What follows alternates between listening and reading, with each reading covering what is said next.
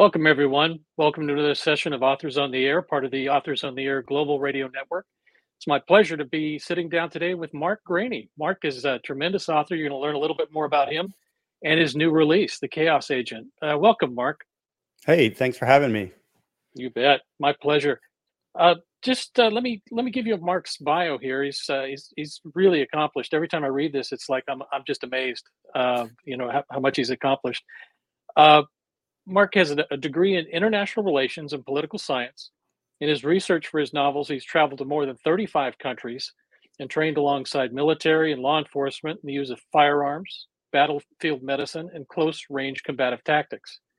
He's the author of New York Times bestsellers Tom Clancy's Support and Defend, Tom Clancy's Full Force and Effect, Tom Clancy's Commander-in-Chief, and Tom Clancy's True Faith and Allegiance. With Tom, he also co-authored Locked On, Threat Vector, and Command Authority. His first novel, The Gray Man, was made into a major motion picture starring Ryan Gosling and Chris Evans. And we're here today to talk about the 13th in that series, The Chaos Agent. So how are you, Mark? I'm doing well. I'm doing great. Thanks. So, yeah, Mark's taken some time off in between his book tour to sit down and talk with us today. And the Chaos Agent, if you haven't gotten this one yet, you do yourselves a favor. If you like thrillers, this is right there. 13th in the series. It shows no signs of any fatigue in this series. You keep the tension wrapped up and just keep going on this one. It's an amazing book. Thanks. Court, when we start off, Court is trying to live off the grid a little quietly, and trouble finds him. Can you tell folks a little bit about the story behind The Chaos Agent? Yeah, first I'll start by saying it's a standalone novel. You don't have to read the first 12 to enjoy this one. I hope you do down the road, but you don't have to read them in any order. And it's about my hero, a guy named Court Gentry, who's known as the Gray Man. He's a former CIA paramilitary officer. And at the beginning of this book, he is trying to lay low. He's in the Guatemalan highlands in a small town with his girlfriend, who herself is a former Russian foreign intelligence officer who has also been targeted by her own country. And the two of them are just trying to stay out of trouble, but trouble finds them in the form of some drones and some physical assassins that come after them. And pretty quickly, they learn that there's this global campaign to assassinate the world leaders of robotics and artificial intelligence. So they start their journeys, almost a quest to globetrot around the world and figure out who's behind this. Oh, it's fantastic. And, we mentioned that this is the 13th in the series. How do you keep a series fresh and keep readers engaged after 13 novels in a series? I mean, you keep ramping up the tension. You keep, building the suspense with each novel. And this one, I mean, it keeps you going. So how do you manage to keep that kind of fuel? I feel like I relearn how to write a book every year when I do it. And the good news about that is that everything feels different and fresh to me. People just see it as preordained that since I've done 13 books, that the 14th book is going to come out just fine and dandy. And my brain has never worked like that. The 14th book is going to be a disaster.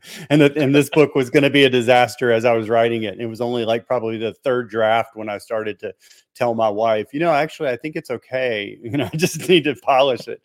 I think the freshness comes from going out and getting new information. This is my 24th published novel since 2009. They're all in the same genre.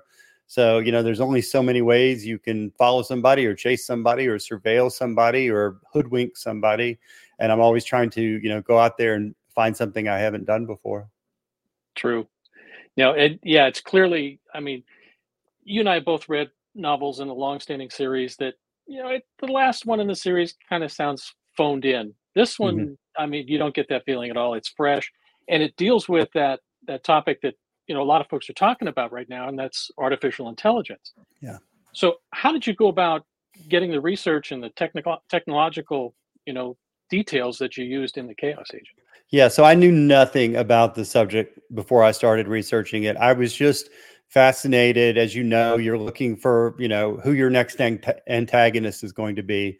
And you're writing these spy novels, your antagonist is usually going to be Russia or China or Iran or North Korea, and then you start over and do that again. I'm always looking for non-state actors or something different. And I'm watching people like Elon Musk on TV, these billionaire tech bros who have these very sophisticated artificial intelligence labs. And in the case of Elon Musk, he's like, I think it'd be great if I had one of my computer chips in everybody's brain. And you don't have to go too far to figure out, well, we have a potential for a story in there. And I just read every book that I could on AI and the weaponization of AI. I listened to about 300 hours of podcasts and read think tank papers and articles and government documents. And I just built up, there's nothing in the story that's science fiction. It's all existing technology or emerging technology. And I wanted to keep it rooted to reality. So it did take a lot of work.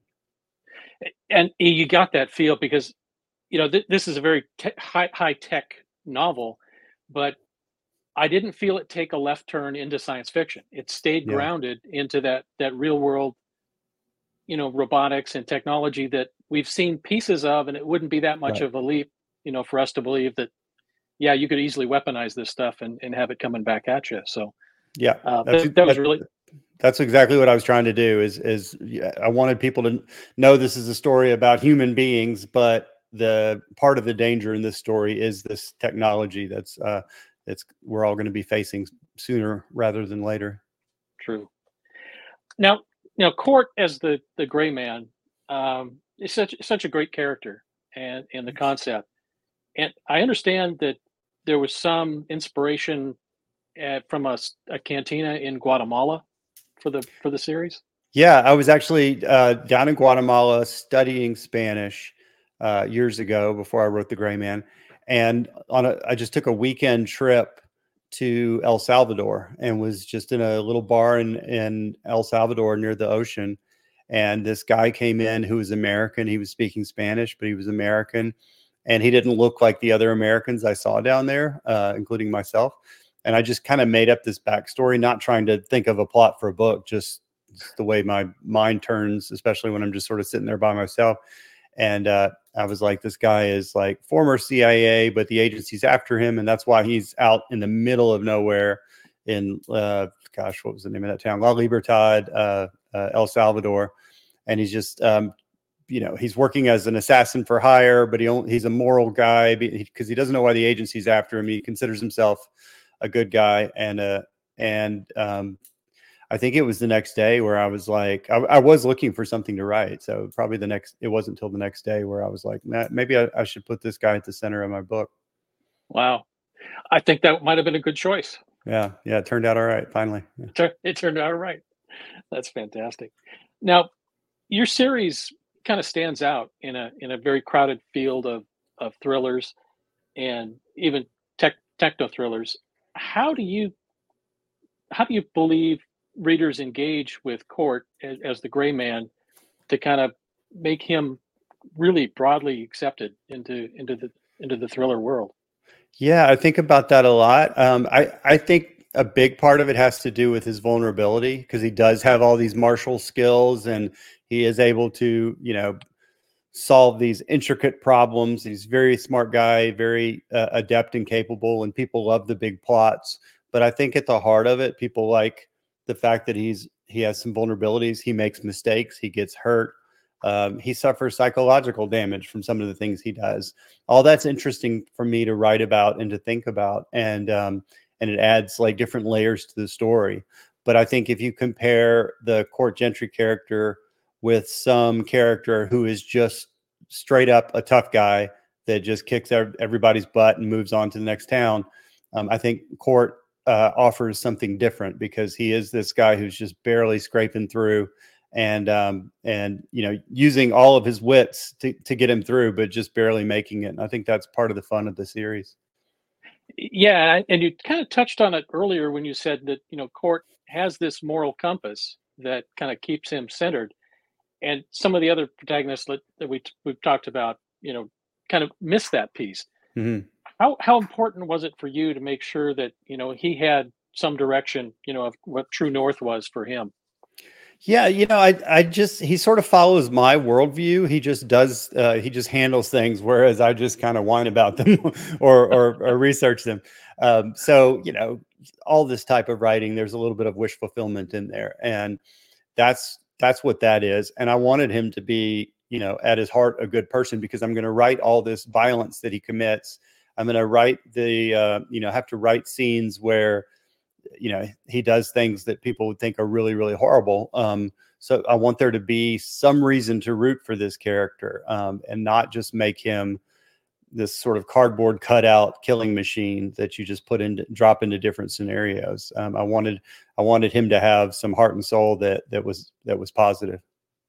Yeah, I think you definitely hit that, because he's a character, even though he's got, you know, this background, and like you said, he can be a violent guy when he needs to.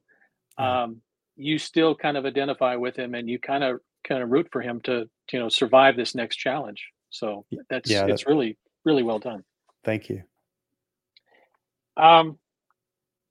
When you first started writing the Gray Man series, you know, a long time ago now, 13 books now, did you ever see it going as far as it has and as popular as it has been?